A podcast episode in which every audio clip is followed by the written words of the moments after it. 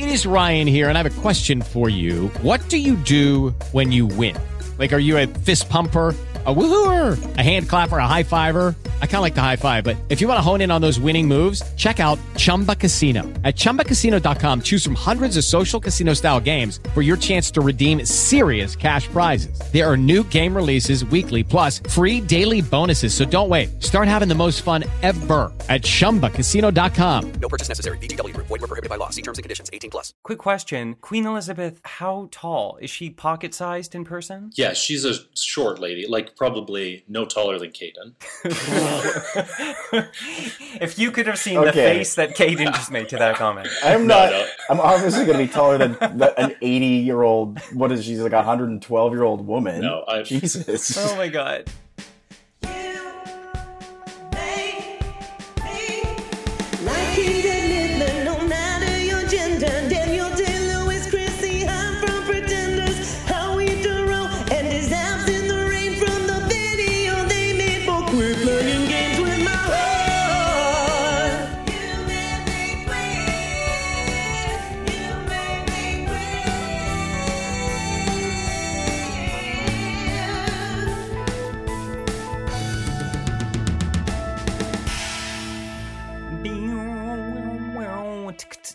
Hi, I'm Trevor Campbell, and this I was singing my own theme, and this is You Made Me Queer, the show where queer people declare themselves both lady and the tramp and suck down that whole strand of spaghetti for themselves. That's right. Every week I invite on a guest to point the finger of blame at who and or what made them queer.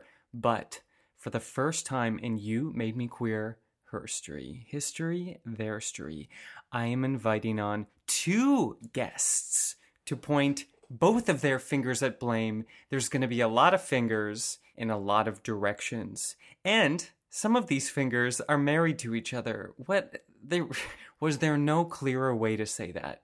I'll get to that in a minute. First things first. Happy Pride Month. Happy Indigenous History Month. We have a very big episode today, but before I get to that, I do want to address something. Last week I announced that I would be starting a brand new YouTube show called This Week Made Me Queer, coming out on Sunday. It did not come out on Sunday. You might be wondering why, or you might have already completely forgotten about it. Both of those things are fine. The fact is, I did make it. I did finish the first episode, and it nearly broke me. And that's because uh, something you might not know about me is that I start with a simple, attainable idea, and then I sort of shove coal into its metaphorical oven until the train is going so fast that there is no way that someone's not going to die. So, what happened basically is this cute little baby of an idea became something with green screens and animatronic robot sidekicks. Basically, another full time job. And I'm a podcast papa, first and foremost. I, I also have another full time job that I do as well.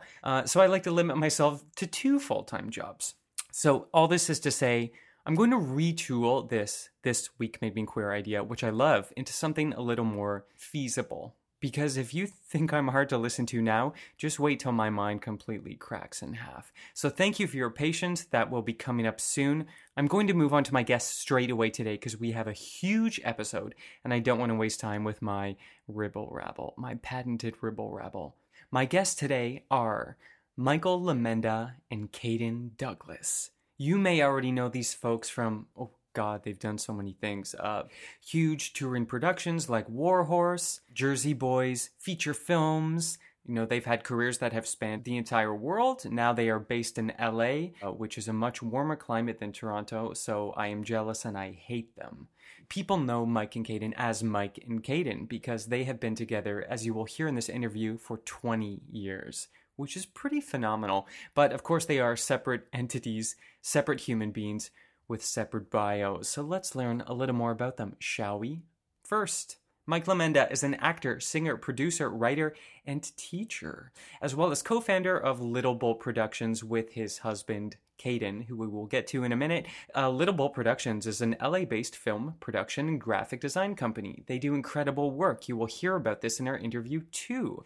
Uh, Lomenda began his journey as a classical pianist, then moved on to music theater, conquering many of North America's. He didn't write the word conquering, that's my own editorial. Conquering many of North America's and the world's stages. He has starred on Broadway. He has twice been an honored guest of the Obamas to perform at the White House, but who hasn't really? I just don't brag about it. And he starred as one of Clint Eastwood's four seasons in the Warner Brothers feature film Jersey Boys. I mean, that's the real deal, folks. So let's move on to Caden. Caden is a writer, director, and producer based in LA because he's married to Mike and they live together. It's their choice. They are both from Alberta, however. Caden's short films Platypus and Pop have won multiple awards, including the Leslie Page Award for Excellence in Short Filmmaking and the Gold Award for LA Shorts.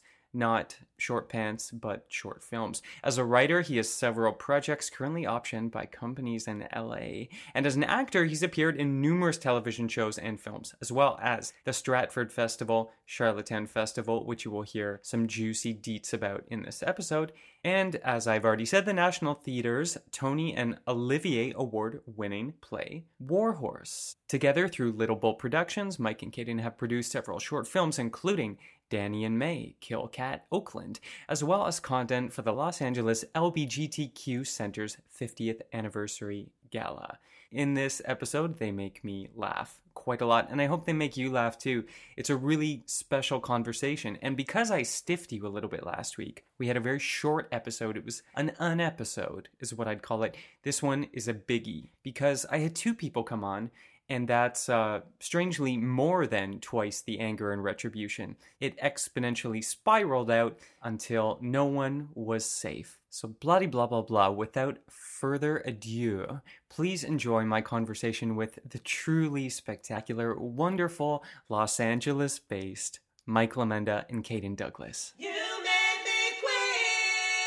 Oh my god, this is so exciting. It's always just me and one other person, you know, like a good court case, and the stakes are high. But now we have a good little triangle going on. Yeah, it's good. it's good to see your face. It's been a while. Both of you guys, too. I'm jealous of your tans. Oh, do we have tens? That could just be the face tuner on on the Zoom camera. no, that's the beauty of Southern California. Is just like you just have a glow all the time. That's right. Just an acai smoothie uh, glow from within. Whereas it snowed two days ago in Toronto. Yes, I know, we yes. heard. We're paying for our sins somehow. I mean, I remember uh, it's snowing in June, so I mean, like it's Yeah. definitely uh, it's touch and go. It's true trash, Yeah. is what it is. but yes, you're both well. You're coming live from your beautiful home, but separate sections. Yes, we're in separate rooms, um, which is how we prefer. That's right. That's how you spend most of your married life, yes, is it not? yeah. Uh, tw- Twenty years together, and uh, we've never been in the same room at the same time. Have you been together for 20 years? yeah, it'll be 20 Yes. years Yeah, in summer, August. summer. Yeah. How's that? August twenty third. Oh my god. Yeah. It's one of those things that, like, um, you know, because you're in the arts, I think you don't spend 24 7 with each other.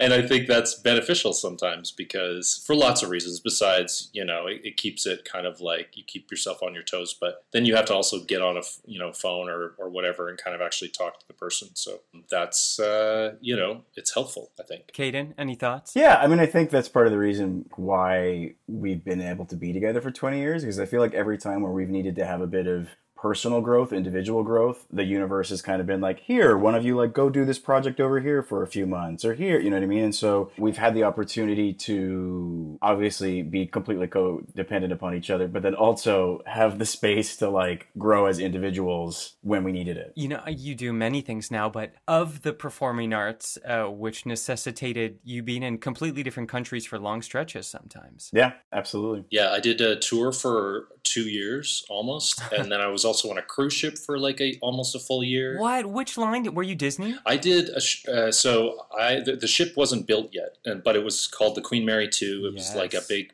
big ship at the time, and so I spent a long time because they were building the ship while we were training to go on board as the inaugural crew. So it was Oh it was a long time, like nine and a half months. What? Was that a Jersey Boys thing? That was uh, pre Jersey Boys. Wow. Uh, that was like I literally auditioned for just some random company that came up to Toronto, and uh, they placed me on board the ship as like a uh, incidental singer. So we, it was me and like three other guys who did a cappella harmonies. And we'd like burst into song and surprised people. Like a flash mob? It was very similar, yeah. So we just like appear outside of the I don't know in the lobby, and we would just like burst into song because we were dressed as passengers. That was the that was the hook, I guess. So which like that lasts when you're on a cruise ship for literally one time before everybody kind of knows, oh, that's like not a fun joke anymore because it's those guys again. yeah, and they see you walk into the room and they're just like, what's it going to be this time? Right, right. Um, hello, my baby. Hello, my dolly. So, um, yeah. So that that was a long time to be. I think we saw each other for maybe maybe like a week and a day in those. Um, excuse me, in those like nine months that I was gone. Yeah, it was crazy. It was one day I flew down to New York to see you, and we're on. It was on the ship for like a night. But you also, you, I didn't. You just told me this the other day that I'd never known before. But you met the Queen on that boat, right? She did walk right by me, and I shook. I can't remember whose hand I shook, who she was with. Prince Philip. Philip, I guess. Oh, okay. Probably. And uh, they were kind of because they christened the ship because of course it's the Queen Mary and it's the Line, and so they christened the ship, and then they walked through and met everybody, and they walked by us, and it was intense. I mean, you've been on a ship, Trevor, so like you kind of know it's it's an intense experience, just like living and working on a ship, but also the people surrounding like ship life and shippies. It's intense. It's like a lifestyle. It's a super weird world, like the passengers it attracts, and then the crew, who are a completely separate entity from the people who are inhabiting the ship. Also, quick question and then quick story. Quick question Queen Elizabeth, how tall? Is she pocket sized in person? Yeah, she's a short lady, like probably no taller than Caden. if you could have seen the face that Caden just made to that comment. I'm not no, no, the average height of a woman, but I'm obviously going to be taller than an 80 year old. What is she? She's like a 112 year old woman. No, I- Jesus. Oh my god. She's a short lady for sure, but um, but uh, but yeah, it was fun. It was weird and totally random. Um, I'm gonna try and not just keep coming back to that comment for the next hour that's really quite something. I will have you know I'm uncomfortable around flash mobs in general, but one time participated in this um in industrial for TD Bank. It was like a pride gala, and the conceit was that we were all dressed like waiters and milling about this conference area, and then at one point Lady Gaga's "Born This Way" would come on, and we would all start doing a jazz routine yeah, which is as terrifying as it sounds. But the best part was while we were just milling as like, you know, pedestrian partygoers, people kept trying to order drinks from us. So we'd be like, uh huh, Shirley Temple for you, Diet Coke for you, gin and tonic for you, got it all, I'll be right back. And then, of course, totally fucked off and just started doing like chasse or whatever. so they were like, is my Shirley Temple coming? Or, Can't be sure. no, who knows? They might still be waiting.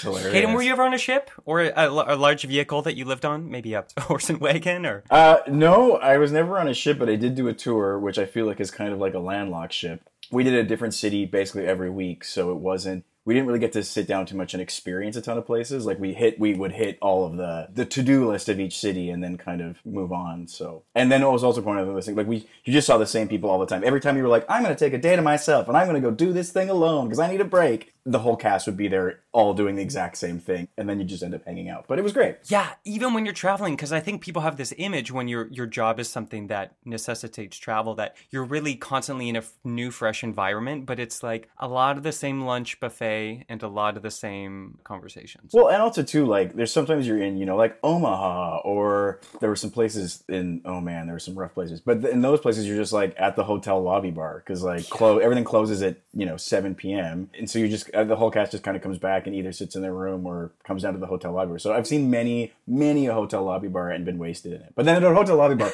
I'm the person that's always like the I attract. Michael attest to this. I attract the crazy. Like I'll sit down somewhere and the people will flock to me to chat, and I have I'm like, please tell me more about your son, Barb. Like I want to know all the details, and then she'll go and give me a whole monologue about it, and I get very invested. So yeah, trap it in. Like as a writer, I'm sure that's gold for you. yeah, I just love I love people, and I love people who talk because I you know what I mean, like who just talk at you. But the problem is, crazy people love people who listen to people who talk. They do. I feel like on tour, I got some really intense stories from people, like deep, personal, crazy stories about like their kids or their husbands or their affairs, just from sitting in hotel lobby bars and listening and being like, "No, keep keep talking about it, keep going." Yeah, and they don't need a reply from you in any capacity. They're Nope. like, "This is for me. You stay quiet, young man." A hundred percent. the whole time they're like i met queen elizabeth at the hyatt bar well this is uh, i mean we've already gotten a taste of this personally, I'm uncomfortable.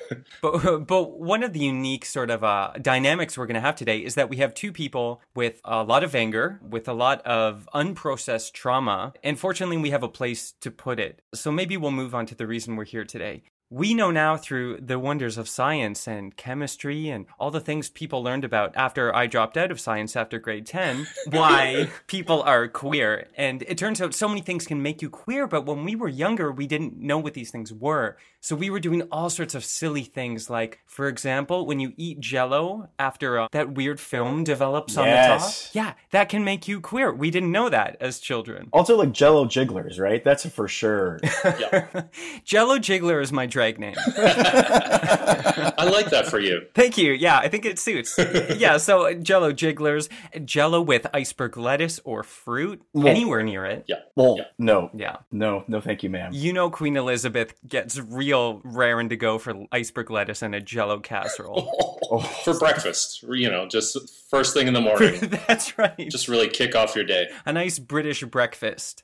So, yeah, so the point being, it's not our fault that we've turned out this way. And because of that, because we are in the clear, now we can sort of turn the mirror back, so to speak, and unleash our anger at the things that are responsible for this. So, I want to give you a rare opportunity. But before I cue you in, because we have two people here today, we need to establish some ground rules. Okay. So this is essentially not legally recognized in the province of Ontario where I'm recording, but in my mind, kind of a court of law. So basically, because you two can corroborate or refute each other's stories quite a lot, mm-hmm. I'm going to say that if one of you hears something the other's saying that you have a problem with or you don't think is true, you can object. Oh, great. Great. You can object. However, this is my game. This is my home. I and I alone am the one who is able to decide if something is sustained or overruled. Oh, I love that. Got you. That sounds great. We've both been thinking about this a lot this week, I think, but we haven't told each other anything because I think this is we're gonna like hit some new territory today because we haven't talked about this actually all that we don't we haven't talked about our burgeoning queer selves very much, or if we did, I, it's been a long it's been a long time. So this will be I have a, some predictions about Mike's. I think there's a couple things I might that I think he's gonna say, but honestly, I I don't know. We'll see. Okay, I really like this. So maybe when we get to the end, we will see is there anything that either Mike or Caden didn't say that you thought they were going to say, mm-hmm. or vice versa. Mm-hmm. This is real juicy.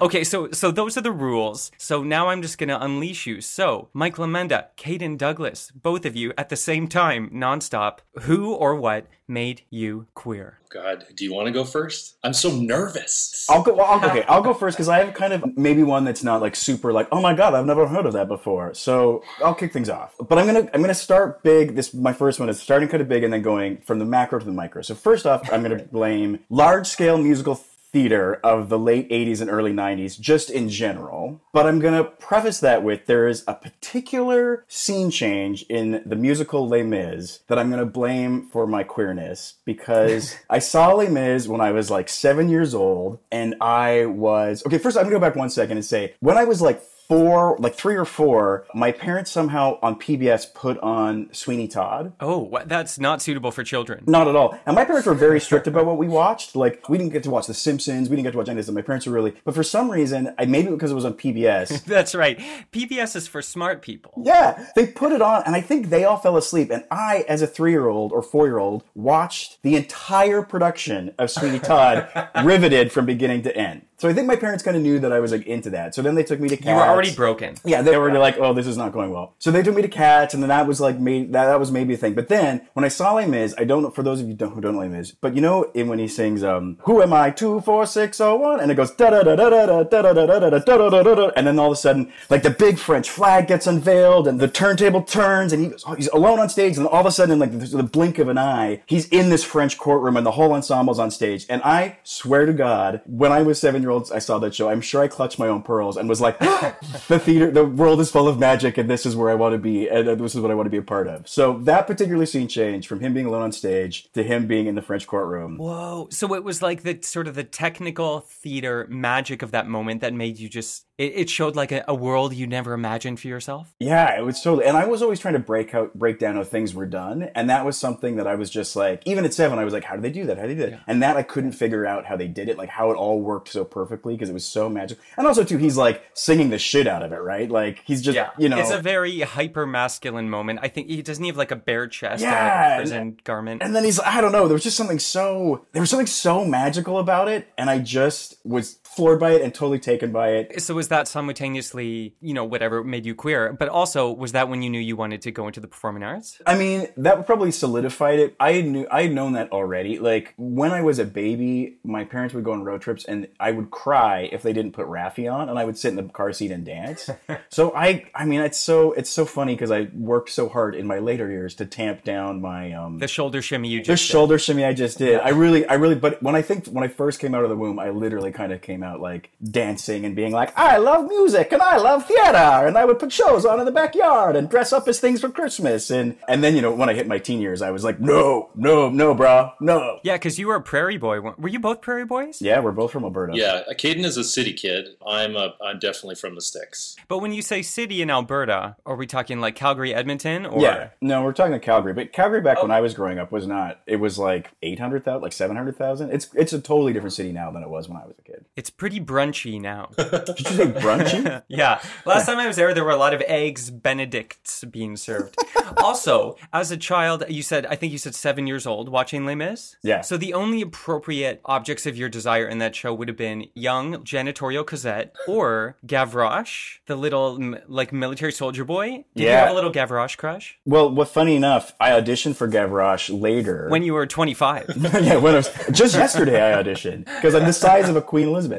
Um, no, but I didn't. I got super, super close. I got right down to the very end for the Canadian tour, and then I didn't get it, which was for the best. There's some complicated feelings there. Yeah, yeah, I guess. I don't know. but that's a good one because I mean, I for sure have those for me, and they were weird musicals too. Like, it's not like I went to see like Hello Dolly and I'm like the sequins or whatever. It would be like Tommy, which is like pretty heavy on like child molestation and sort of like heavy psychological trauma. But that one for me, I was like, ooh, I want to be up there. But when those dudes come out and they're like, "Ever since I was a young boy," and those suits and everything, uh, that that's sexy. That's like, yeah, that like Brit punk kind of is Yeah. great. Also, pinball's the gayest pastime. Lights, bells and whistles. I mean, really. A whole game built around bells and whistles and balls. Yeah, Who could ask for anything more, really? And there's my Christmas list for 2021. That's a juicy one. Mike, you have anything to add to Caden's reveal before we switch over to you? Well, I am not surprised by that because Caden is has always been obsessed with musical theater. I did not grow up obsessed with musical theater. Hmm. I kind of knew a couple things, but he knows musical theater inside out like nobody I know. So that is not surprising to me. oh, I didn't know that about Caden. Yeah, I do not object. Okay, okay, that's good. Thank you for observing the rules. But I and I also am not surprised that he's like obsessed with the inner workings of it because that's how your mind works. He's like he likes to sketch costumes and sets and all that kind of stuff. So that's not surprising. I mean, I used to. I don't do that so much anymore. You say that like you say that like I've done It that. comes naturally to you. oh, I see what you're saying. Yeah. Okay. Okay, great. So, uh, so that's a pass as far as your husband is concerned. I approve of that message. Okay, sounds good. That's that's not a power you have in this courtroom. Right, that's but true. I'll I'm sorry. I've overstepped. I've overstepped. That's fine. That's fine. You get one warning. So let's go over to Mike. Mike, where do you want to start us off? What made you queer at the beginning? Well, I think I'm going to say, generally speaking, 66 CFR. So the oldie station. Ooh. Okay, was this local? This is a local oldie station. I grew up, so as I said, I grew up kind of in the sticks and like the sticks of the sticks. I grew up in a tiny kind of like hamlet outside of Stettler. So talk like probably population like 50 in the off season. Shoot. My dad built like a, basically a, a house for us on a lake. It was kind of like one of those like lake communities.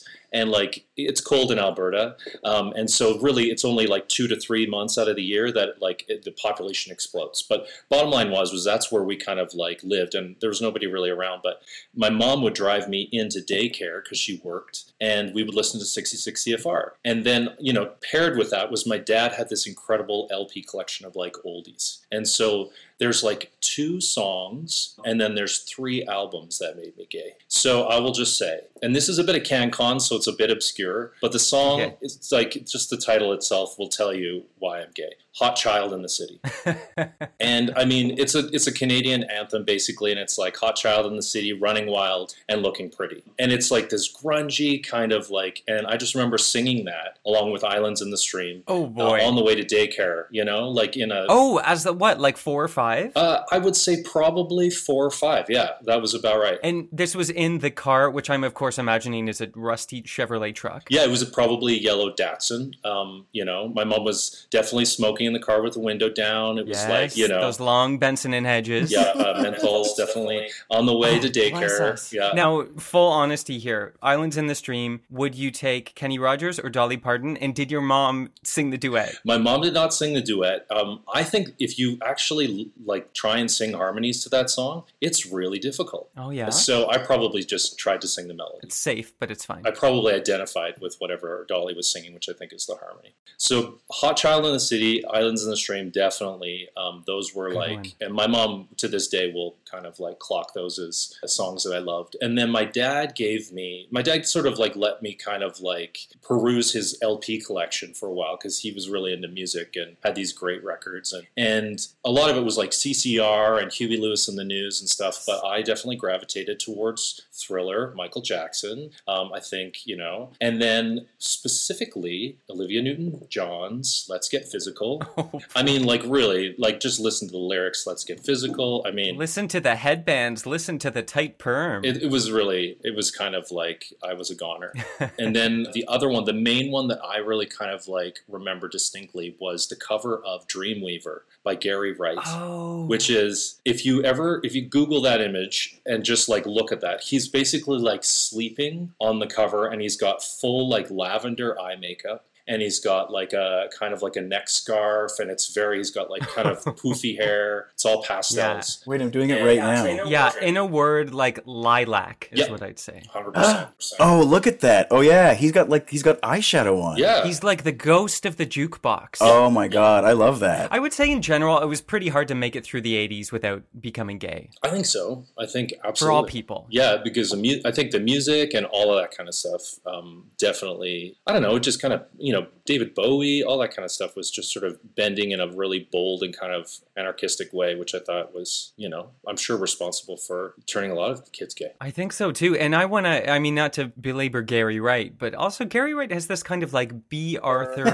knotted linen scarf Yeah. situation. Hundred percent. Did you, were you aware of this album cover as a child and did you try and dress up like Gary Wright? I definitely, I probably have like a bit of a scarf thing that I, you know, like I would definitely, pull- you know, grab a scarf. I remember working on the cruise ship and thinking, hey, I want to buy a scarf for my mom. Or is it for myself? I don't know. Or is it my aviator fetish? And where did that come from? Uh, yeah, I don't know. I like I like the flowiness of a scarf. What can I say? I mean, this is a safe space. Let it out. Yeah. There's something very expressive about a light piece of fabric in the wind. A summer scarf which serves no functional duty but is strictly for aesthetic. Yeah, I mean, get a wind machine on that, and you are ready for the cover of Vogue 1983. For the cover of the reissued Gary Wright Dreamweaver. Right. That's juicy. Yeah. Oh my god. Isn't that funny? Because I one of my big memories too is and it's crazy that we remember these things from that age. But my mom driving me to preschool, like not even kindergarten, in Oakville, Ontario, shittiest suburb in Canada, and going there in our little car and her playing Amy Grant's, I think it was her first album, which had Heart in Motion on it. Oh yeah. And something in me, just like the way that, like, you know, the little synthesized beats hit my little four year old heart. Yeah, I was like, this is my music. Yeah. There's like a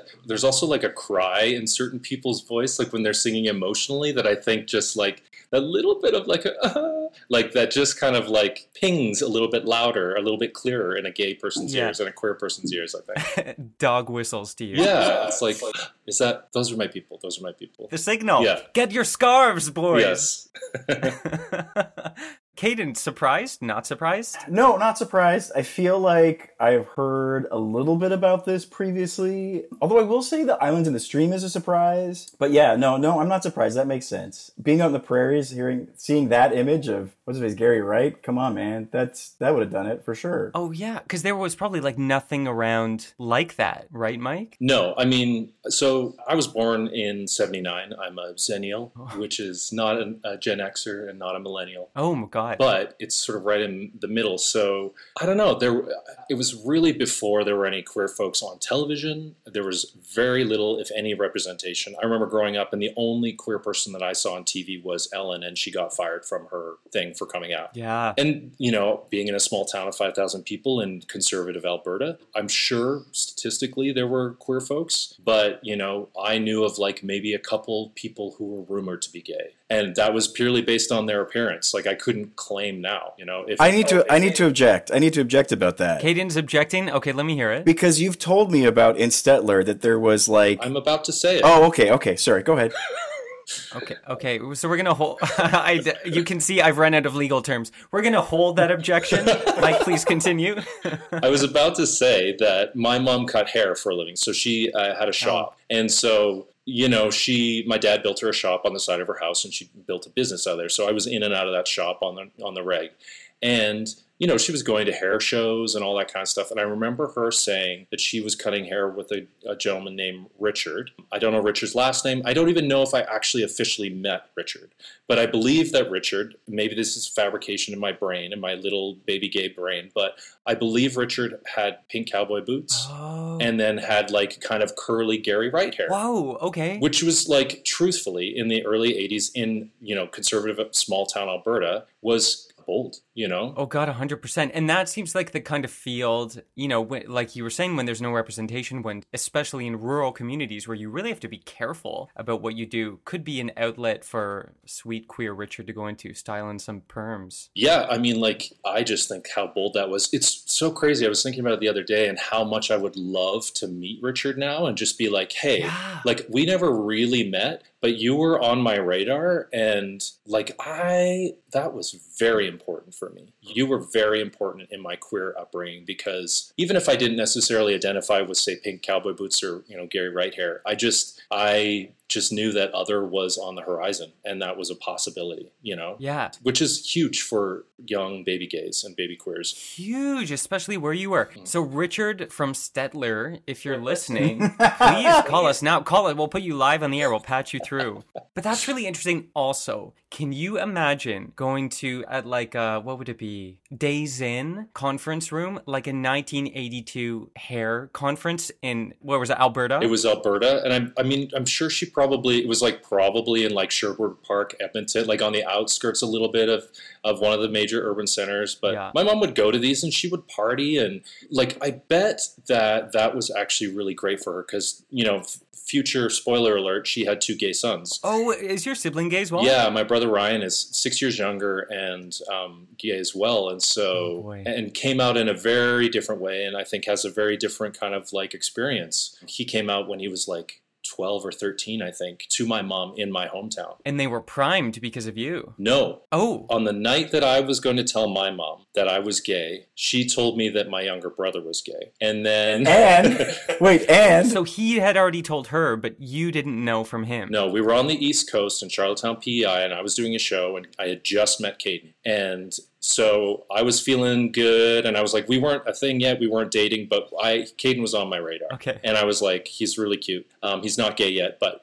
he's really cute. But as we know, it just takes like witch's brew. Yeah, yeah. So you were hard at work gathering the ingredients from the fields. yes, The beetroot and the glitter. Okay, go on. Yeah, and uh, so yeah, we went out to a bar, and um, she kind of usurped me with that news, and I was like, "Oh shit." Abort mission, abort mission. And then our friend um, Stuart walked in, and Stuart is known um, for taking pictures. And like he had a camera that he carried with him all, all the times, and he would like take hard copy pictures and write a little inscription on the back. So I have this fantastic picture of like mom and I basically both of our worlds like crushing, like collapsing, and then we're turning to the camera and pasting on like a smile for Stuart. So I have it commemorated like moments before. I'm like, oh shit. And then you came out to her right after? I decided to abort mission for that night. Oh, totally. Okay. Well, because what was her reaction to your brother? Was it sort of, you know, she was having a hard time? Well, she was. I, I mean, put it this way: my mom. He was young. He's 13 years old, and you know, he was driving around um, to meet other queer folks in you know, like the general vicinity. So bless my mom. Holy hell! Like Yeah. just having a you know a 13, 14 year old son who's gay and she wants to be supportive,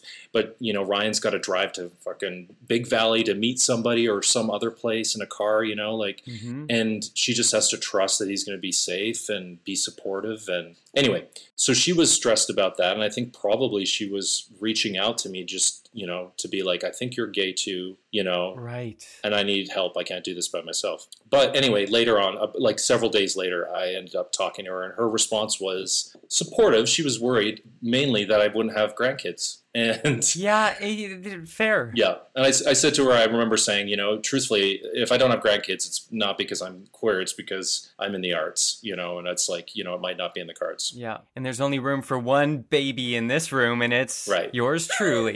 yeah. Also, Caden tried to object, I think, while you were telling the story. So, Caden, No, no, I didn't try to object. I just tried to add to it that I was at the bar that night when that happened as well. w- with his mom? Yeah, like I wasn't, I wasn't with them. We, I was with the other group of people, but we, we that night, we, were, we like, I came over and was drunk and was like, "Hey, your mom!" Like we, it was all in the same. It was all in a very small bar in Charlottetown. Oh my God. Yeah, it was all full circle. And the funny thing was, was that my mom had been researching uh, through Queer as Folk because she, Right. you know, and she told me later on, and I just thought, oh my god, you must have just thought like, like Queer as Folk is entertainment, Yeah. and you know, we'll say like mildly educational, but for a poor mom who's got two gay sons, you know, using that as like her earmark, God, she was mortified. Oh my god, yeah, that's funny because I think about the way, like, when I was growing up, would watch things like that. I watched the British Queer as Folk before I watched the American one, Yeah. which you know there was a distance between it and me anyway. But really not seeing myself in a lot of those characters. But as a mom, you're like, who am I? Am I the one who works at the diner? like, do I have to become a waitress now? Right, right,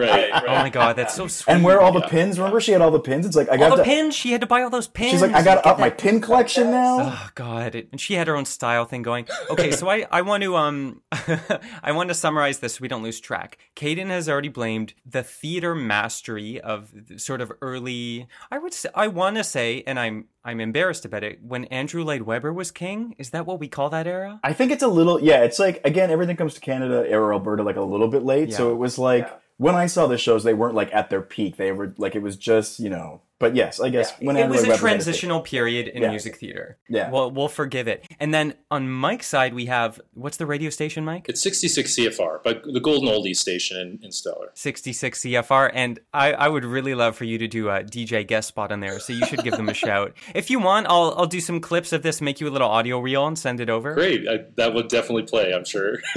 Sure, On I'm the sure it'd be great. on- I think it's touted as the family station. So um, So you're blaming the family station, but also the the male hairdresser with the pink boots. I think Richard, yeah, Richard. having Richard there is just like uh, on the horizon there as like a kind of like you know off in the distance saying you know don't be afraid like the childlike That's right. princess in in um, Neverending Story. Atreyu, with Atreyu. a little teardrop uh, tiara thing. yeah, yeah. Did Richard have one of those? You know, maybe I don't know if we ever. I don't. I didn't see him wearing it out. it was, it was evening wear. It was right? evening He would wear. wear it separately. Okay. Yeah, maybe not while he was cutting hair, but um, uh, the only style he gave women was like, so I'm just gonna curl the front and then just lower this little teardrop pearl right in front of your forehead, Yeah. and then just glue it in. right, perfect. Yeah, good to go. That'll be twenty dollars. Right, right. Okay, perfect. So we have uh, a round one where only a few of you disobeyed the rules, so I'm feeling pretty optimistic now. so let's go to what I think in court they call Act Two. After people have gone out to get popcorn and other refreshments, Right. use the ladies' room as people in court do, and now we're back for round two. Um, the woman in the bikini walks through with a title card above her head. Great. Ding, great. ding, ding. Yeah, this is all kind of blurring in my mind, but I think this is right. And then Caden steps up to the pulpit. What's happening? The and, pulpit. and goes next. Oh, see, now you said pulpit. Now I feel like I should blame the Catholic Church. I blame the Catholic Church for almost everything. Yeah, there's a lot to blame the Catholic Church for, for sure. But but what I'm gonna say next is kind of building off what Mike said about you know gay Richard. Hashtag gay Richard. gay Richard. And I'm going to preface this by saying not every story of mine is related to theater, but also I think theater made me queer just in general. Oh, oh, but Yeah. when I was a kid at Theater Calgary, I played Tiny Tim for a number of years in Christmas Carol. this was also when you were 25. This is also when I was 25. I didn't start these height jokes. They all came from Mike. In my defense, this is, Okay, go ahead. I'm not that short, but I know anyway. you're truly not. I'm in so much shit. um, when I was when I was like eight, like, and I think I started when I was about eight, and so and the person, and I'm gonna I'm not gonna name names in this because I'll there's a reason for it. The person who played Charles Dickens at the beginning of the show, I was like an urchin before I was Tiny Tim, and so beginners, you know, when they were like, you know, get ready to your places. The beginning of Act One, it would be him playing Charles Dickens because he was on first, and then me and the other two kids were lined up behind me, mm-hmm. and he was kind of like I'm gonna say flamboyant, but that's not right. I just feel like he was, you know, there was like kind of those guys in the '90s who like were kind of gay '90 guys, and there was something like that they were like breaking through the noise with. Like Anyway, a Stephen Fry kind of vibe. so what? I know that's a weird deep cut. Like uh, like um, what, gay 90s. Can you elaborate? I don't know. I just feel like there's like a lot of hair. Yep. And there's a lot of there's a lot of like joking. Like there was just kind of like an edge to the jokes about like like they would never say it. It was never said out loud like I'm here and I'm queer, but it was always just like a little nod or a little wink Yeah, and yeah, a little bit of a sausage curl. a sausage. like he would walk into the green room and he would be kind of like laid out on the couch in some kind of fabulous. But I do know what you mean. It was like it was like the slow release gauge where they were just kind of like campy, quote unquote, straight men. Yeah, totally. Yeah, I got And it. If uh, going back now, I'm sure he was totally out and everybody knew and all that stuff. But at, at eight years old, I had no, I wasn't aware of that. But he would before every show, and keep in mind I'm eight years old, like waiting in the wings, like being the good Catholic boy that I am. Yeah. He would turn to me for every show and go, "Let's fuck this puppy," and then walk on stage and deliver his first line of a Christmas Carol. And this was sorry, this was a Christmas Carol. Yeah, he literally like he literally would turn. He would bend. He would bend down. He would bend down to me and look me dead in the eyes and say, "Let's fuck this puppy," and then walk on stage and be like, "Ladies and gentlemen, I'm Charles Dickens."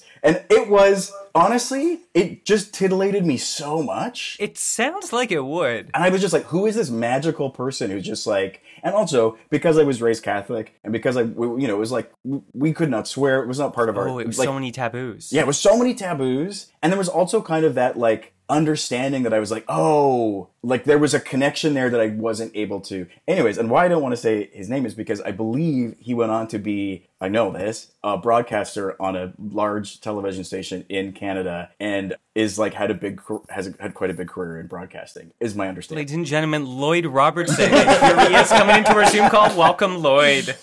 anyway, so I don't want to get him into trouble, but Yeah, um, yeah, that's fair. We're not going to throw him under the bus. But whoa, do you think he was trying to? Was he trying to like titillate you? A hundred percent. Because I feel like later Okay. on in that process, as like, because we did it for a few years and everything, I remember there being like everybody sitting in the green room, and I remember there being like a coded conversation that the adults were having about me, Oh. and they were all kind of speculating about my sexuality. You know, like being like one day, and I remember being like, I don't totally get this, but I know what it's like. I my little brain was like trying to put the pieces together and i knew it was about me and i knew it was about the other few like gay people in the cast or whatever and i but i couldn't quite figure it out at that time Wow, that's really. And how old were you? Sorry. like eight, I think. He also had for his costume was also this like per, like burgundy purple like beautiful Victorian coat, and so there was also oh, something yeah. about like the cravat and the coat and the like swagger that just was very intoxicating. Did he ever offer to give you a ride in his Datsun?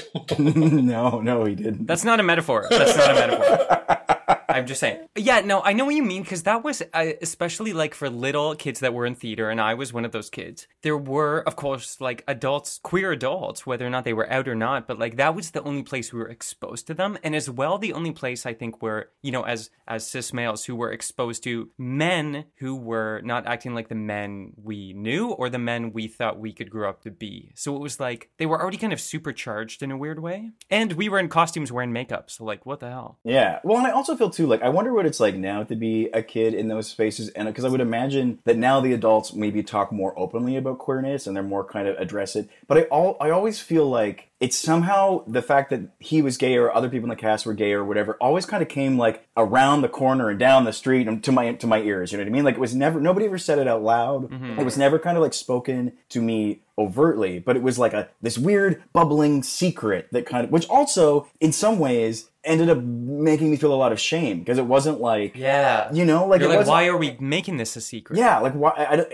and if it had just been kind of like out and more more forward, maybe it would have been. I don't know. You know what I mean? There was like there was a secret language to it all. Yeah. that was in one hand very exciting and very. I, I wanted to know more, but then also I, I, I kind of on a deep cellular level understood that it was not talked about for a reason. Yeah, like why, when almost nothing else in your life is nudge, nudge, wink, wink, like why am I the nudge, nudge, wink, wink? Yeah. What's going on here? Yeah. And yeah, I know what you mean. And it's an interesting space too, like backstage growing up, because it is one of those weird spots. And Mike, maybe you can relate to this. I don't know when you started in theater, but like getting to kind of like press pause on your identity in that way at such an interesting formative time allows you, I think, to consider yourself in ways that I don't, I feel like non arts kids maybe don't get that luxury. Totally. Where you're like, I'm walking in this crazy way, but it's because I'm living in England in the 19th century or whatever. Also, as to say, back then I feel like the first few years we didn't have a chaperone, so it was just the kids like running around doing whatever we wanted. And like Yeah. the crew guys would throw us into the harnesses and like fly us around the theater, like whip us around the theater and like take us up to the rafters. And now I think back and I'm like, there is no way that they would do that any like there was no way that the kids in the show now would like get to have those experiences. Yeah, 100%. It was truly lawless. Yeah, totally. We were just like eight shows a week running around the theater doing whatever we wanted as long as we showed up on time to where we were supposed to be. And that was my problem. I could never show up in time as a child. Uh, Mike, any objections to uh, these hard truths? Uh, no, I'm not surprised about that. Again, I feel like I've known, like, Caden was a child actor, and so he grew up, and he also came up through Young Canadians, and so, like, you were kind of immersed in theater from a really young age, and, and so that doesn't surprise What's, me. for people who don't know, what's Young Canadians? Because I picture like the majorettes. Uh, yeah, not far off. So the Calgary Stampede every year after the chuck wagon races had they pull this big the tractor in this big giant stage, uh, and the it's the grandstand show, and the people who do the grandstand show are the young Canadians. It's changed. It's changed so much since I was there, and so you do a show every night at the grandstand stage. It's kind of like super happy and smiling. But then during the year, you trained, you got free training in like dancing and singing and all this other stuff to be able to do it. Oh, amazing. And we did it above the cows. Like the rehearsal, the rehearsal studio was above the stables. So the cows and the horses were below us, and then we were upstairs. Very. There are a lot of. There's a, some big carny energy I'm getting from this whole experience. It's very Alberta. It's like to me, that's Yeah. Alberta in a nutshell. Is like the smell of cows and horses, and then like these other things kind of on top of it. You know. yeah, and so what people have to understand, if you're not familiar with this area, is that in Alberta, everything is either on a farm or adjacent to a farm, yes. or it just smells like hay but is not near a farm. It's like the Texas of Canada, I would say. Yes. You know, like in the sense that, like, cows, oil fields, farmland, you know, hockey, that whole shebang. It's, or Montana, it's very similar to Montana. It's where men are men and women are married to them. Yeah. More or less. Okay, good. So now let's move on. Uh, this is your act two, Mike. Okay. So I'm going to say there was a set of cartoons. I mean, I think a lot of people definitely kind of resonated with cartoons. Like, I've, I'm a fan of the podcast, so I definitely see a theme. Thank you. Yes, cartoons come up a lot. Yeah, no, I think, you know, and I wasn't as big into Disney, but I will say there was a set of cartoons. There was uh, He Man and She Ra, which was just like, I mean, there's so much to unpack there. And then also Thundercats. Oh my god, yes. And very, very similar. In fact, I think they had crossover episodes. I think so. And I'm going to just needle it down and get super specific about, firstly, like He Man just, I went back and revisited like a picture of what He Man looks like. And there's just, I don't know who was making that character, but that is a gay man. That is, he's wearing a, a daddy harness. He's got like an Anna Wintour haircut. He's 100%. you know, like it's got like furry like speedos and like you know ankle boots. I mean, come oh on. god. Yeah, and but also Thundercats were the same thing. Exactly. And like Lion-O, I think was his name, like a full Yeah, spandex sort of thing. And again, with the hair, like the long, kind of flowy hair. But I'm just going to call out the fact that for some reason, I was also really um, attracted to the Chitor- uh, Cheetara, who was like his female love interest, I think. And then also the She-Ra. I was like really into that crossover episode where He Man and She-Ra met, and I really wanted them to make out. I did not realize that they were brother and sister, and I did not. Oh, I still didn't know that. Yeah. That's a revelation. I think they're actually twins, but I didn't clock What? that when I was younger. But that, for some reason, really uh, got me going. So, and I mean, like my friends joke and call me 60 40. Uh, that is like a gross exaggeration, but I, I don't think that I was actually really attracted to the female counterparts. I was probably just really in love with their hair because I had a thing for hair. Well, I mean, I remember, I didn't know the name, but looking at Cheetara now, I 100% remember who she was. Yeah. And yeah, everyone was like ripped to shit on this show. Yeah. Everyone was wearing spandex. There are a lot of great, I mean, you have a, a bit of a haircut trend going through your stories, but some really strong and uh, adventurous haircuts. Yeah, and I mean, like I think later on, I tried to uh, probably emulate those in some of my haircuts and a feathery look. a feathery look. And uh, I like, you know, Last of the Mohicans. I was in love with that movie because of all of the hair in that movie. And I remember I had friends of mine who I would be like, "Just come here for a second. I just want to get those like weird tendrils that kind of fall down when you pull your hair back. Like those made me crazy." But yeah, definitely He-Man and She- and She-Ra, specifically He-Man for obvious reasons, and we're not obvious reasons, but um, obvious to me. Uh, and and then Lion-O from uh, Thundercats, hundred percent. yeah, and was there, because there was a crossover, it wasn't an alter ego thing, right? Or did they just shop at the same store? I Like, what's think, happening? yeah, I don't know. Like, I think that was they were all kind of contemporaries, and they were just like, "Oh, we're running out of plot lines, so let's just make them meet at a forest and fight some bad guys." That's right. It's just like we already have half of these um, cells animated with someone in like a leather harness and a speedo and desert boots. Yeah. So uh, let's just do it over. Yeah, that was for sure like sketched between daiquiris on Fire Island. Yeah. That original concept. A hundred percent. And I mean, like, you know, shoving these like major, you know, kind of like cis het vibe kind of guys in spandex. And, and there's something about like that kind of like marriage of their costumes with these like super muscly dudes, Yeah. but then like their long kind of flowy hair that felt a little bit counterculture to me. I don't know why Uh huh. you know, just because, you know, it wasn't like cowboys, you know, riding horses or it wasn't like hockey players or whatever, but there was something kind of like, I don't know, it just felt a little bit more kind of like other. And I, I really resonated with that. It feels a little bit Gary Wright to me. Yeah. Didn't Lion-O also have like a, a flowy scarf? I think potentially, yes. Yes. In my mind, he does, because that's just like a marriage of the two. Oh my god, so glorious. Yeah, there was like that kind of like a bit of a glam rock thing that that transitioned to that. And it's interesting like the animal overlay on those characters Yeah. didn't make it less hot. Not at all. No, weird. If anything yeah, like it that- made it more. Am I allowed to say that? A hundred percent. No, I think like there's like a weird sort of like, I mean, I, for me it was never about sort of like the animal mu- so much as like the like the raw energy of the wild, you oh, know, Oh yeah, that's true. like the unpredictability and the Also, his name is He Man. Like there was something like, do you know what I mean? Like, I it's- mean, it's like so we- basic. It's a bit over the top. We get it. Yeah. we get it. Your masc for masc. Yeah. Yeah, totally. The original Masc for Masc. yeah in your in your furry speedo. yeah, I know, right? You're right. The pronoun is baked into the name. Yeah. yeah, it's so binary, but it's so funny how like outwardly it just didn't it didn't sort of hit me that way. Yeah, and then you like watch these things and you're like, "Ooh, what's that?" I feel downstairs, you know, like and I that was sort of definitely a major questioning point for me. Yeah, when you're like, I'm not quite He-Man and not quite She-Ra, so where's my character? Yeah. I guess I'll go to the Thundercats. Right. And how can I get me one of those singlets? Right?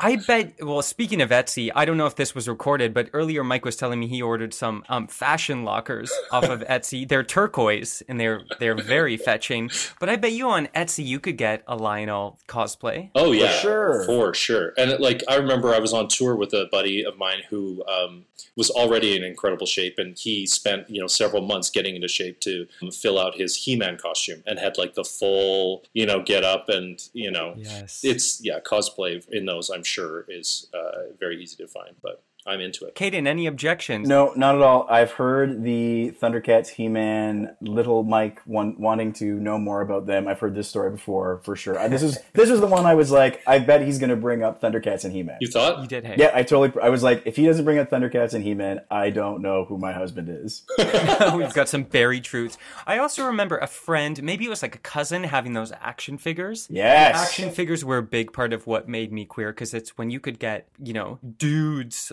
muscular dudes in spandex alone mm-hmm. and just be like, oh, I'm in charge now. Yeah. What's going to happen next? Can't be sure. Can't be sure. But let's see if your leg goes that way. I don't know. That's right. Just trying to bend them and like the joints popping out. God damn it. I'm sure that the fabricators made them not. They, I'm, I'm like, I, I guarantee you that those joints are deliberately restricted. yeah. Anything beyond 45 degrees from your hip is gay. Straight men don't need to bend like that. No, they don't need to kick above a 45. it's true. The- My choreo was limited for those action figures. hundred percent. Now, uh, true to judicial fashion, we are going to adjourn from Act Two. The jury deliberates about something, or maybe they order hoagies. Hoagies. And then we're back in the room for Act Three. What might be the final act? If I mean, I don't know if you have three things. You can abstain from Act Three. Oh, I know. I've got an act three, Okay. which I feel like is a good, which is a good kind of final act. Because I mean, truthfully, to be honest, I've been thinking about this since you were like, "Come and do this," Mm-hmm. and I could talk about the things that made me queer for like forever. Like there, I was thinking about it, and it's all these, and some of some other folks, you know, I mean, we're both big fans of the podcast, so other people have brought up like King Triton. So there's a bunch of things. So I was gonna, I was debating what my last one was gonna be or what my third one was gonna be, and I was like, is it the Sears catalog with the men's underwear selection? Which there was a period of time where I, you know, I was like, wow, I'm really looking at this catalog a lot. Yeah. And that feels like that's probably a thing. The Canadian Tire backyard dads have gotten some real love in this podcast. Yes, yeah, yes. yeah, yeah, yeah, I second that motion. And then also like, was it Dean Cain? Was it Lois and Clark? You know, because it was like, I was like, oh. do I want what Teri Hatcher was she Lois? Yeah, Teri. And the thing about it was, is I was like, oh, I want to marry Teri Hatcher. Is what I was the narrative, the story I was telling myself. But really, it was Dean Cain in that outfit, and like, What a job. oh yeah, what a job, and what like, yeah, he, and what the hair, but.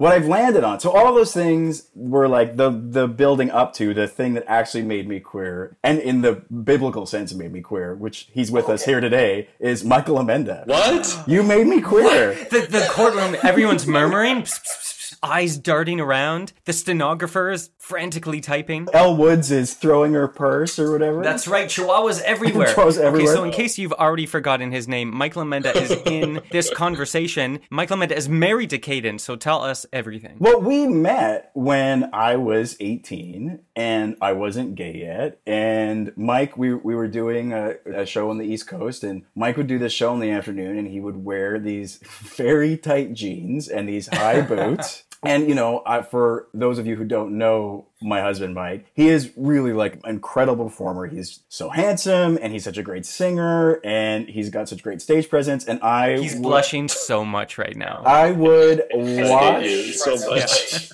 I would watch that show with him in those tight pants out in the middle of the day, and I blame. was this, and, and this is a bit of an inside thing, but was this somewhere in the world? It was. Somewhere in the world, for people who don't know, and I'm going to guess 99% of you don't, uh, was like an outdoor musical about a bunch of people who essentially discover Canada. Yep. Is that right? Yeah, there was like a central traveler, and then he meets all these people, and and I think the conceit is that he meets all these people, and along the way realizes that they're all part of Canada in their diverse ways. Perfect. Colonial revisionist history at, at its best. Right. Absolutely. And was Mike the sailor? Mike was no. Uh, Mike was the traveler, so he was the oh, one who was like the lead, and then Wayne Gwillem. This is very niche. Wayne Gwillem was the sailor. Didn't your brother Wayne do Williams that is another show? fantastic Canadian actor. Yes, my brother was the sailor. Yeah. So Mike was the traveler in his uh, Lee long and lean jeans, and Yep. Caden could not get enough. No, and so and honestly, so like that was the summer where I had my first kind of like you know queer experience, and um, Oh my God. we didn't. I didn't think it was going to be like a thing, but now twenty years later, we're still married, and here we are. I guess it took. It, it really did, yeah. so I mean, yeah, I blame my husband for making me queer. That is wild because that was like that was your awakening. Yeah. And that's the wow. Yeah, yeah, yeah. Mike, I feel like you're directly implicated in this, so you kind of have to get pulled in. I I'm, I'm, I feel like I, I simultaneously want to run away, and I don't know, I can't leave. It's like a car wreck. no, I, I'm surprised that you said said that actually. I really am. I mean, I knew that when we met because our friend Jamie tried to set us up, and he's like, "Who do you think's cute out here?" And I was like, "Oh, I'm not really here to date. I'm like exploring myself this summer." Said no one ever. Go on. right, fresh out of college. But I, he was like, I was like, this person's cute, and, and this guy's cute, and then Caden's really cute, but he's you know super young and he's not gay yet. And then Jamie proceeded to kind of like set us up over the course of times, and like we exited at the same time from rehearsals, and like there's a whole other there's people who are you know know us know the full meal deal of our story it's kind of ridiculous but we spent like five really intense days getting to know each other and then i had to leave because i was done my contract and and Caden was sticking around for a little bit longer and we were like i don't know what this is And were you going back to a city you both lived in? Or? no i was in toronto and Caden was flying back to calgary so Oh my god. you know it was like at the end of it i remember we were it was like lunch we were cooking lunch for each other and craft dinner or something and and i was just like i don't know what this is going to be but like i really dig you and i hope that we can keep in touch and and then when Caden flew through toronto on the way back to calgary i like decided to come to the airport and be like you've got a, you've got a layover so i'm going to meet you and this was actually oddly September 10th before the fated September 11th of all days. Holy, this was 2001. Yeah, this is 2001. So September 10th, uh, I showed up at the airport, and all these folks were coming in from uh, Charlottetown, coming back in this, on the flight, and they were like, "Hey, Mike, what are you doing here?" And I was like, "I'm just here to welcome you all back home," because we As were friends. yeah, it's so weird because it was 2001. We were in Canada. I think even at that time, like marriage was on the table. Like it was, if not legal, but we. I, I can speak to myself, and I think Caden would probably echo this, but we were in odd ways kind of arrested development gays in the sense that I think something about our existence in Alberta made us kind of behind the times and really kind of for a long time we were like lovers in a dangerous time where we thought if we were you know found out or if we sat too close on the subway we were going to get tased like Yeah, and yeah. it was intense like i feel like we had some intense wrapped up uh, internalized homophobia about that and it took us a while to work through it and you know i think it's still an evolution Well, and I would I would say we were talking about this before before we did the podcast. Like I think it even to this day, like I think we're both kind of having a queer renaissance right now in our in, in my like in my 30s where all of a sudden I feel like I'm embracing queerness in a way that I never did before because also like after giving up acting and well, not giving up but like moving on from acting or whatever and now kind of doing what I'm doing now I, I felt like I was always kind of you know trying to like book those straight roles and uh, no I didn't you know and so there was this whole kind of like part of myself that I really I don't know put quotations around so you know what I mean? Like I didn't really and now I'm a little bit like definitely more I don't know. We're kind of having a queer resurgence in that we're exploring different part, different elements of ourselves, and and that. Yeah, it's it's weird when you're sort of like, and you know, like, hey, listen, we both move through the world basically as you know straight white guys, you know, and the, yeah, I think we are kind of like passing, and that's I don't wear that as a badge of honor per se, but I think when you're a performers coming up, to a certain extent, passing if you're queer is like can be important in a weird way. We were certainly told it was. Yeah. I can relate to that. In music theater, that was like a bit of a golden ticket. Yeah. If you could pass. And I guess when your you know when your livelihood and your paychecks and your and like the food on your table is wrapped up in in suppressing your queerness so that you can pass and book straight gigs, it it can be a bit intense and like that is I, like I'll I'll be unpacking that for a while. Yeah. You know, and I spent most of my my performing career in like a super sausage fest musical and you know like there's a whole other set of shit that I, I you know I'm still unpacking and even choices that I made that were kind of semi regretful, you know, Mhm. in speaking to press and like doing certain interviews and like not being out because I was fearful. I was like, you know, and again, like I do feel like because of where we came from and maybe we should have we need to do more work to kind of investigate that internalized homophobia because it really impacted us along the way, you know. And I'm not trying to play a tiny violin here, but But you are holding one. but I am holding Yeah. yeah, I'll, I'll, yeah. Um, I won't play Can it. you put that down? yeah, I'll, okay, I put it down. Uh, yeah. okay. You're also rewarded for it, though, right? Like you're rewarded for it because I remember being like, people would find out that I'm gay, and they'd be like, "Oh man, I never would have guessed." And I remember thinking, "Oh wow, I'm so happy about that," which is so incredibly fucked up. Like it's such a weird, it's such a weird mashing of like, what does that even mean? I don't. But then and now I look back at that and I think, oh my god, that's that is so much of my upbringing and so much of the of the business that I started out in and all like it's yeah, I don't know. It's trouble all over. Like it's trouble for the people who said that as a compliment. It's trouble for us who took it as a compliment. And I can relate to that 100%. And I'm not from Alberta, but coming from, you know, a suburb of Toronto, quote unquote, one of the most liberal cities in Canada, I have been out for 20 years now in various ways. And I can tell you, maybe in the past three years, do I really feel like I really feel at home in myself? Maybe three years. Mm-hmm. A hundred percent. Yeah, it's weird. It's like, and then you know, when we moved down to LA, it was like this whole other thing where all of a sudden, you know, we were, I think, 14 years into our relationship, and I think anyone who knew us in Canada knew that we were Mike and Caden, Caden and Mike, you know, and Yeah. it wasn't a thing. And then there was this whole other thing where we moved down to LA in a whole new kind of world where we had to figure out how to. I remember talking to people who were kind of guiding me through that process, you know, after I booked the film, and Yeah. and I was like, so like I'm doing these press junkets and whatnot. Like, can we talk about gay? You know, like can we talk about like like what's your take? And and these folks that I was chatting with were queer folks, and Yeah. and I was looking to them for help. And I just remember like we were in an office, and you know they got up and went to the door and like closed the door. No, like, like turn the blinds. Yeah, and then came and sat down Oh. and then skirted. And this was 2013, you know, and so So weird. totally weird and but it's so like even then it's it's still an issue and like i'm so there's people out there who reach a certain point like you know the matt bomers and you know like who i think achieve a certain level of success where they feel like they can come out and it's sort of they're untouchable at that point you know?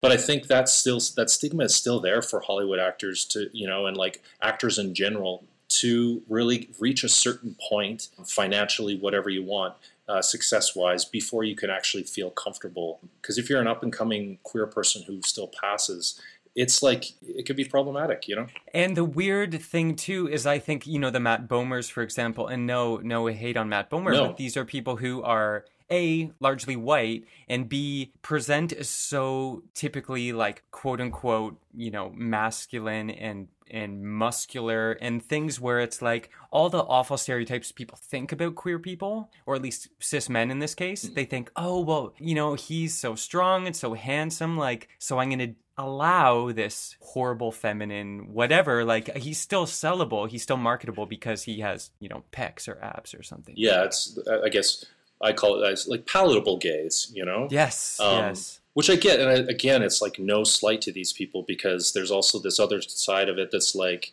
you know, I'm so grateful that those people are working and like they're, Uh-huh. you know, paving a way in a lot of ways. But you know, I'm really excited by performers like I don't know Jay Magis. I listened to that you know episode with Jay, friend of the podcast jay magis yeah broadway superstar and like just killing it, and also like killing it and kind of making every role his. Uh, and I think you know working hard to really celebrate his queerness um, uh, through that. You know, I actually don't know Jay's pronouns, but I I just said he. So forgive me if uh, Jay doesn't go by any other pronouns. Yeah, no, I'm not sure off the top of my head, but that's interesting too because if we think about it through the lens of theater, which we I think we think a lot of things that way, thinking about paving the way for a type of actor or a type of role, but then that also loosening that in the way we are. I think hopefully with the way things are moving, just paving ways for different kinds of people. Like, Yeah. breaking this mold of what people are and and what they look like, not to cast them, but to like you know cast them in the the film of life. Yeah, yeah, yeah,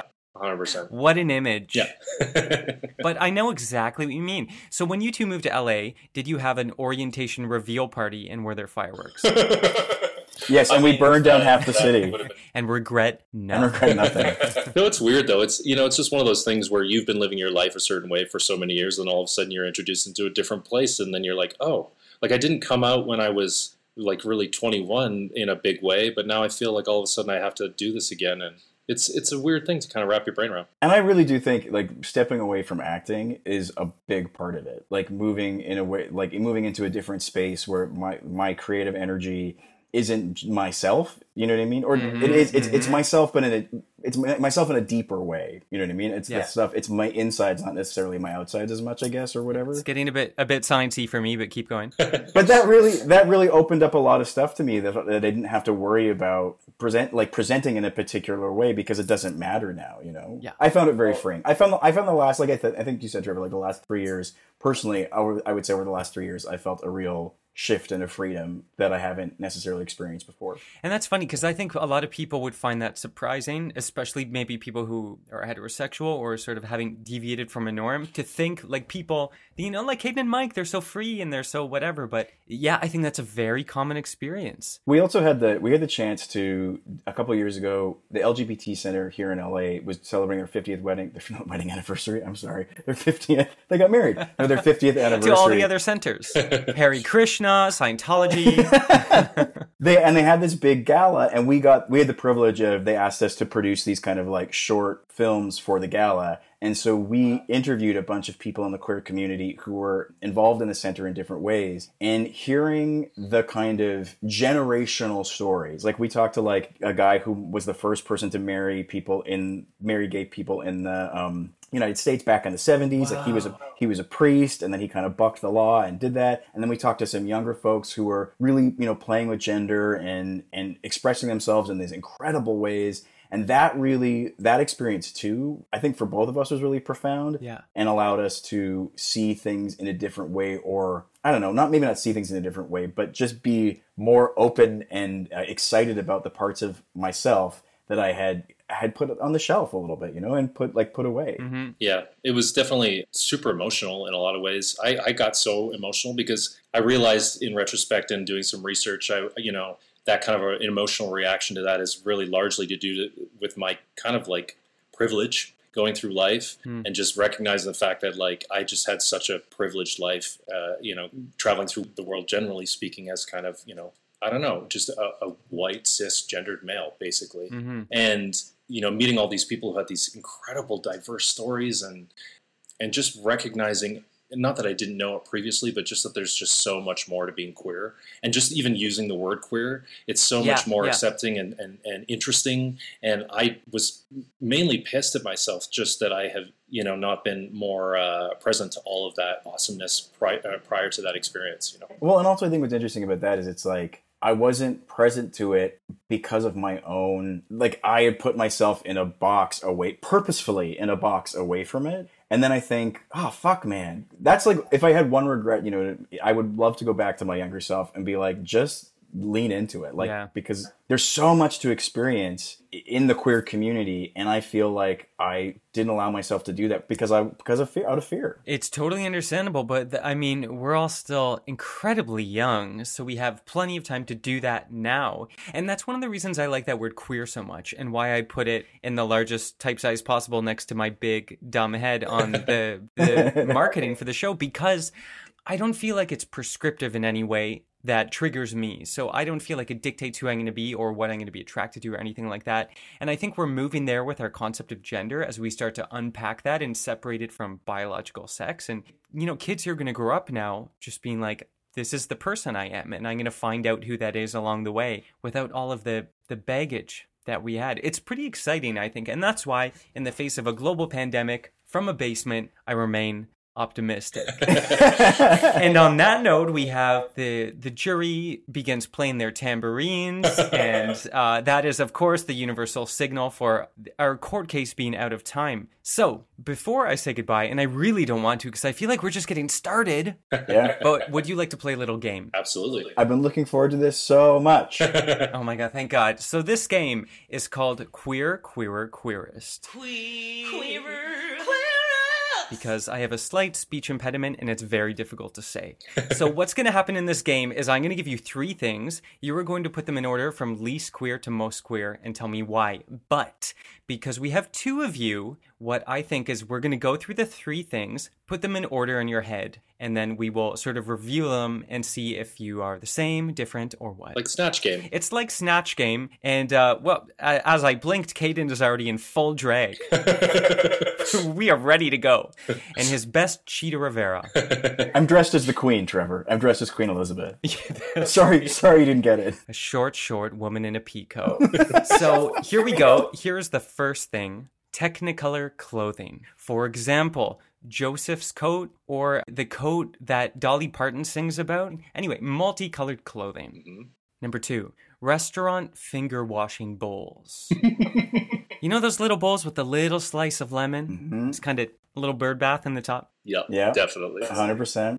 Number three, and this is a deep cut. So if you can't picture this, I do have a backup. Okay. The face that Renee Zellweger makes in the film Chicago at the start of Cell Block Tango. She scrunches it up a little bit. She's like, she does that little scrunchy, right? Yeah, she's a bit squinty, but then, like, as she starts to see this world unfold, she walks up to the bars, just kind of like dazzled by um, Catherine Zeta Jones et al. Oh my god. These are all so gay and queer. They're very gay and queer. Will you accept that third thing? Is it enough meat for you to chew on? Yeah, for sure. I would. I think so. Yeah. Okay, perfect. So think in your minds, in your, the privacy of your own brains, least queer to most queer. And then when you're ready, please raise one hand as a signal. Caden was first. Let the record show. Yeah, I think I'm good. We're good. We're ready. Okay, here's how we're going to do it. Least queer is first. I'm going to count you in. Three, two, one. And then you're going to say least queer. Are you ready? yep. Three, two, one. Finger bowls. Joseph's jacket. Oh. Ooh, really? Okay, Caden first. Finger bowls. Why? Well, because I feel like every time that I've been to one of those places, I in my head pretend I'm blessing myself like I did you look, when you come to the Catholic Church. They always remind me of holy water, Yeah. and Yeah. so there's something about me that still, when I see them, I'm like, ugh, I don't know. Because your church always had that little bit of citrus in the holy water bowl, right? And they served you sushi afterwards too, so that was always nice.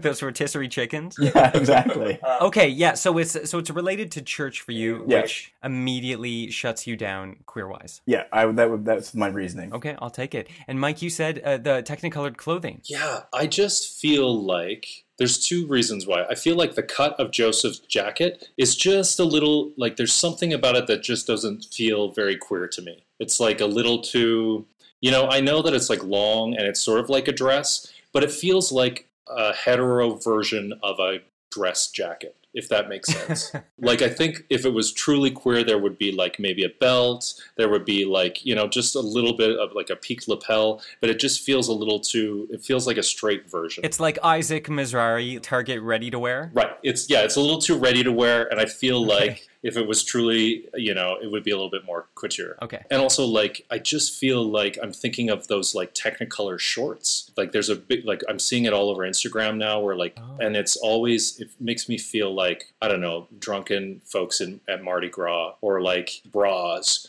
bras in like a singlet and like you know Technicolor shorts. Yeah, I do. I know what you mean. It's kind of like a bit of that like queer baiting corporate, like Smirnoff Ice. but- Although Smirnoff is pretty gay, Hmm. but it's like rainbows on a thing. It's a bit trying too hard. Yeah, I think so. Yeah. Right. Okay. So that's least queer. Queerer. Three, two, one. Renee, Renee Zellweger, Zellweger. Chicago. Yeah. yeah. So we're tied on queerer as Renee Zellweger's pregnant expectation at the start of Cell Block Tango. Mike, why? I don't know. There's just something about it. I mean, the obvious choice would be it's a musical, and therefore, you know, but there's something about that particular and her take on that. You know, I don't know. It doesn't totally. Was that a read? Uh, no, no. I actually really love Chicago. I think it's one of the best, like, you know, musical movies out there. And I remember like standing up and applauding. But there's just something I wanna about come back it to that, that, does. Yeah, we did. we We totally stood up and applauded in the theater Big, when we saw big it. flappy hands. Good for you. Absolutely, absolutely. But yeah, there's just I don't know. It just doesn't ring totally, totally queer to me. A women's prison, I would argue, but uh,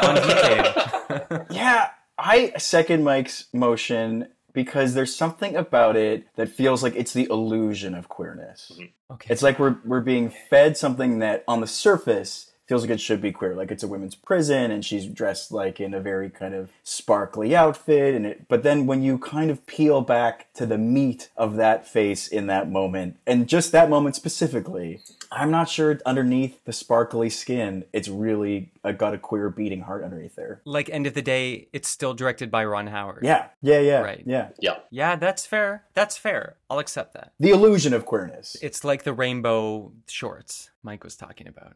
Just the window dressing, which leads to I could deduce this, but I'm I'm not going to even let my mind go there. Three, two, one. finger bowls. Colored clothing. Oh boy, we got some trouble here. Caden. Well, when you specifically said, there's two things I think about. When you said Joseph's coat, I mean, it's literally a rainbow coat that is spun around by 12 dudes, generally wearing not very much clothing. They're always wearing like vests and stuff. You know, like the his brothers always like pull the coat out and then they spin the coat around. And it's, so it's like Yeah. a dude wearing this embroidered thing with a, a rainbow flags and then a bunch of dudes half dressed, kind of like encircling him. So that yeah, feels it's pulled out. It's like that um the dinosaur from Jurassic Yeah. Park, you know, when Yeah. Yeah. it's the poison. Yeah, exactly. That was really good. Are they his brothers? I forget my Bible stories. yeah, no, they're all his brothers. That's pretty hot. But then there's something else too. But you know, back in the day when you had the clothing that changed colors from body heat, like you would put your Yes. hand on it. Hypercolor. Yeah, hypercolor. I and also was thinking pepper. of I was thinking of that when you said that, and theirs feels like that's really queer to me for some reason because it's like it cha- like it changes and you like touch it. It you have to touch it to make it Yeah, any clothing that's activated by body heat. Yeah. like, whoosh. Yeah, yeah. So that's why I put it at the top because those two things, those two images together feel like absolutely the queerest. Wow, that's pretty convincing. Over to you, Mike. Oh, I mean, like that is very convincing. It's almost changed my. But I'm sticking with finger bowls because I just feel like I probably I secretly had like finger bowls in my you know like I would play with meals and stuff like that. And if I were to go back now, I bet I probably had finger bowls as part of my meals as a child, like when I was making Like at lunch. home. Yeah, I, I feel like that is just for me that kind of attention to detail, that kind of like the sort of like the the need for cleanliness, the dipping of the fingers. But I, I definitely I had lunches up in my um, in my treehouse that were very elaborate, and um, I'm sure that uh, that finger bowls were part of that. I'm shocked and surprised by that because I feel like growing up, I didn't. I think the first time I saw a finger bowl, I was a full blown adult and had no clue what it was. Really? The first time I saw a finger bowl, and I feel dirty every time I say that, the first time I saw a finger bowl was at Swiss Chalet. Ooh, yeah. Which, if people aren't familiar, because that's CanCon, that's like a suburban rotisserie chicken restaurant. Yeah, and we we never went to Swiss Chalet when I was growing up. And good for you, and your that's your body will live on.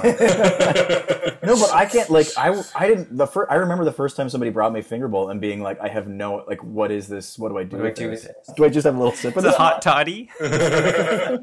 yeah, they are very quaint. And I know some places it's sort of more of a cultural norm to use a finger bowl, but in like in most parts of Canada, it's terribly dainty. Yeah. Yeah. Also, what's the would you what do you think the most appropriate motion? Like, what were we supposed to do? Like dip, or was it like a little like? Well, this is like what I think the interesting thing about being queer is is that that is a debate I had in my own head about being like What's finger bowl etiquette? how can I masculinely do this? Like how can I not be like Even the way you have to bend your wrist to do it, you're fucked. you're fucked. What a waste of time thinking about it though. There's no like quarterback way to dip your fingers in a bowl. Just gonna get you just gonna get your just hand- smash it. Oh my god, amazing. Okay, so let me look at this is tricky because I have to tabulate two sets of scores. I move the abacus here, I move this beat over here.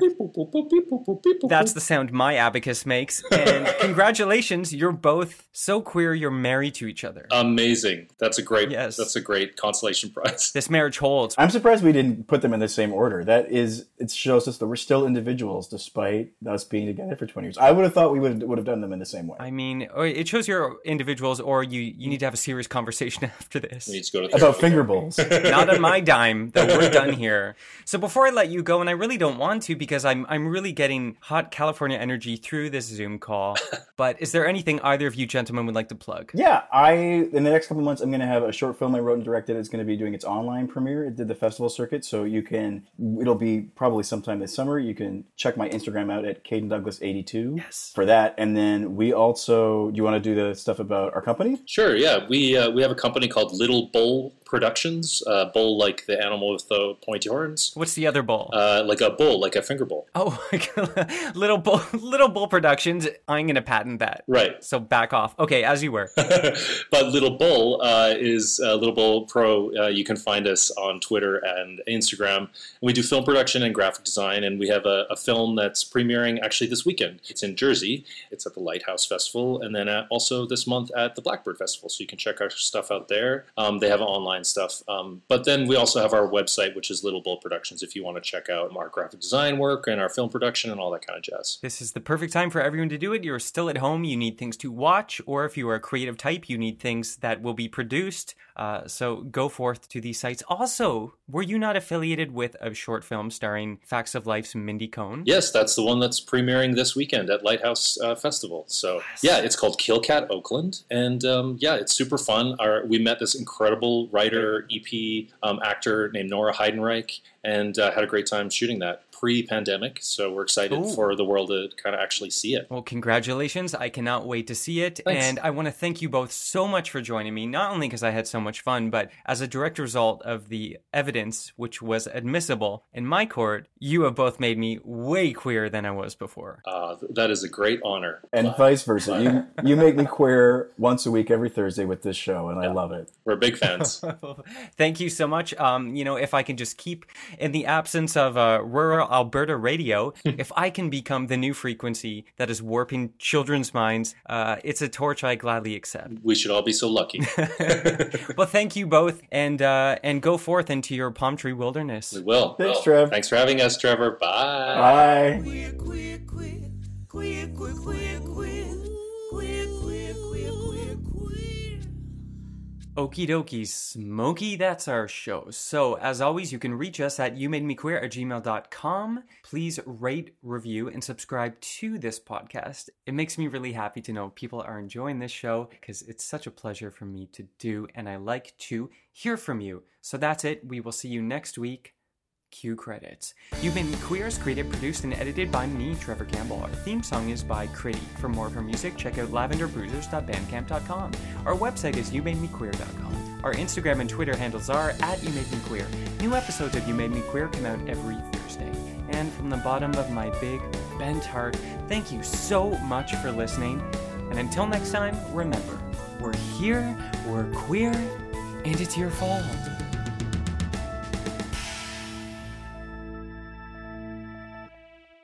Lucky Land Casino asking people what's the weirdest place you've gotten lucky? Lucky? In line at the deli, I guess? Aha, in my dentist's office.